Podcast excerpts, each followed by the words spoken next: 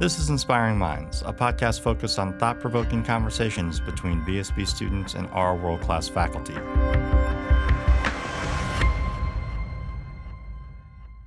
Thank you for joining us on the Inspiring Minds podcast. It is VSB's faculty student podcast. My name is Alex Reister. I'm a senior marketing major with a minor in international business. I'm from Edina, Minnesota.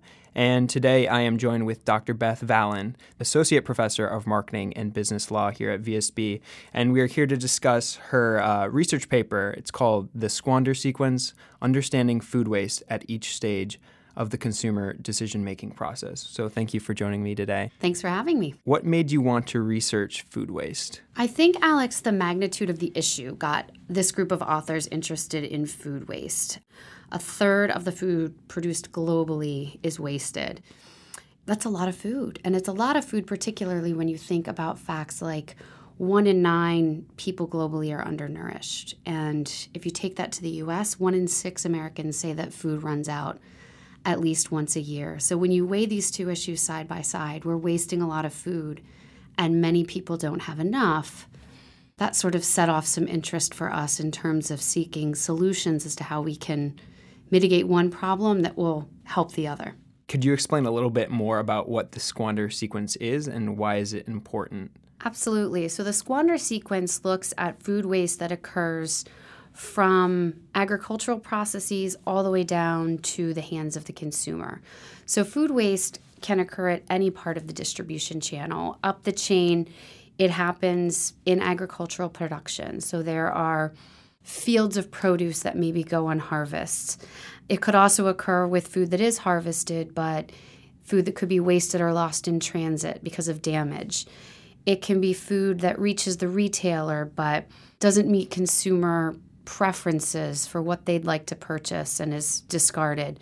And then finally, at the hands of the consumer, it can happen at any point. It can be that food that's left in your refrigerator that's never used that is wasted. It can be the leftovers on your plate that are thrown away.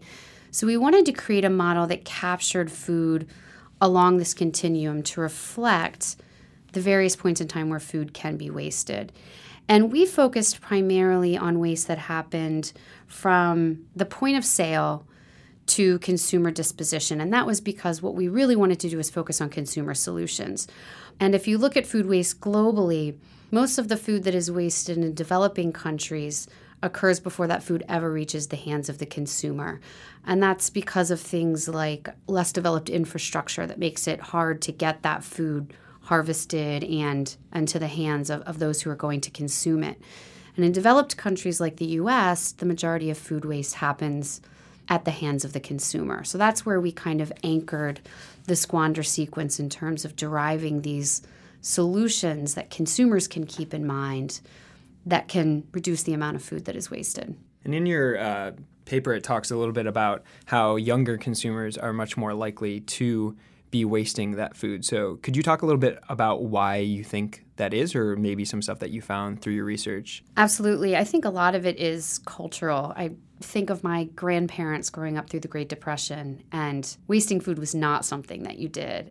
And I think for younger consumers today, who maybe were not faced with that level of economic hardship, that practice just hasn't been something that has been culturally accepted or part of the culture of the US like it was 50 years ago. Do you have any ideas on how younger consumers can become more efficient earlier in their life, or do you see that as something that can really be like tackled?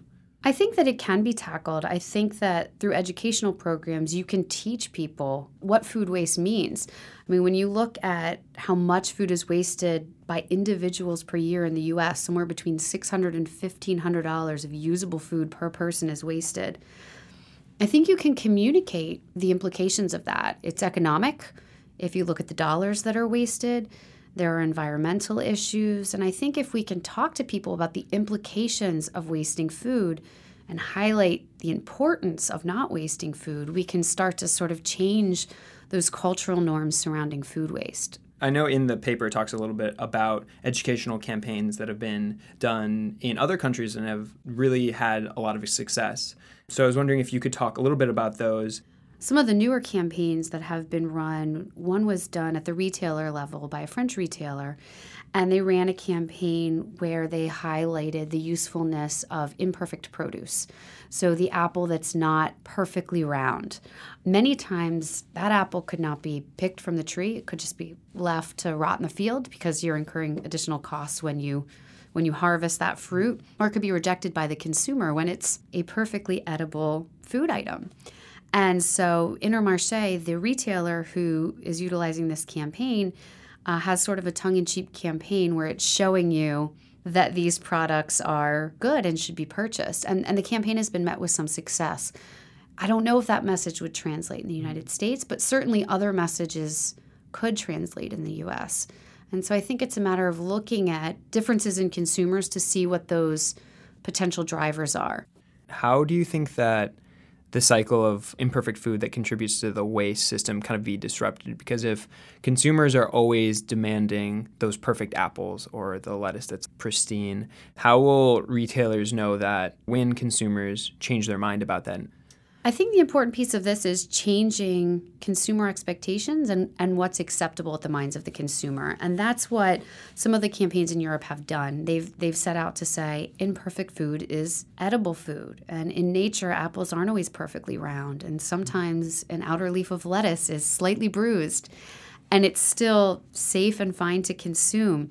As individuals, we have an inherent tendency to believe that what looks beautiful is good and it transfers into a lot of domains and food is one of them. And it's based on our evolution. We're looking for foods that are safe to consume. And when something looks perfect we assume that it is safe and it transfers to our judgments about the food item. And i think if we can reach consumers to tell them that your food doesn't have to look perfect to be edible that's how we can start to break the cycle to teach them that the imperfect foods are safe to consume. And once we do that, it eases the burden placed on the retailer to put out these large displays of only perfect looking items. So that reduces the waste at the consumer level. and also the changes the way that farmers harvest and distribute their food. So if a particular crop doesn't meet the standards of perfect, it can be left unharvested. But if there's still consumer demand for it, it will be harvested and sent to retailers. So I think a lot of this is just reflective of consumer expectations and preferences. And so if we can change those, it changes the products that can be put through the distribution channel because they become acceptable to consumers. At Villanova, what are we doing to reduce our own food waste and improve our own sustainability? That is a very good question. Um, Dining Services has taken action recently to repurpose food because a lot of food is wasted when food is served in large quantities to a number of people. So you think about cafeterias where you place a wide variety of food in a large quantity out. Some of it at the end of the evening is uneaten. And so Dining Services is now repurposing between 100 and 200 pounds of food daily. And so they have been sending this food to the Sunday Breakfast Mission in Philadelphia so that that food can be repurposed. And there's also been a big push within dining services to compost what is able to be composting. So, th- although the food is not repurposed for consumption by other people, it's also not just simply sent to the dump. I was wondering if it had any effect on your own behaviors in terms of food, cooking, uh, just kind of how you live your everyday life. And did knowing all this information actually change your own consumer behaviors? It has changed my own behavior by really forcing me to look at my own behaviors from the way I behave when I'm shopping down to the way I dispose of food for myself and my family. So I think after writing this paper, I'm much more aware of things like the quantities I buy. To not be swayed by those big value deals at the grocery store, it's not a good value if you're not going to use it, if you're going to waste it. So being aware of, of what I'm going to do with the things that I buy, and then trying to repurpose the things that might be left over to save it for a later use and to make sure that I'm I'm using to the best of my ability the food that I purchase. What story do you want to tell with this research? What do you want to tell consumers? I think the story that we're trying to tell with this research is that the magnitude of food waste is large, and it's not merely consumers, it's all players within the distribution channel. And we believe, the authors of this paper believe, that really taking a step back to figure out the different drivers of waste at each step in the sequence. Why is food being wasted or lost in agricultural production? Why is it being lost at the hands of the retailer?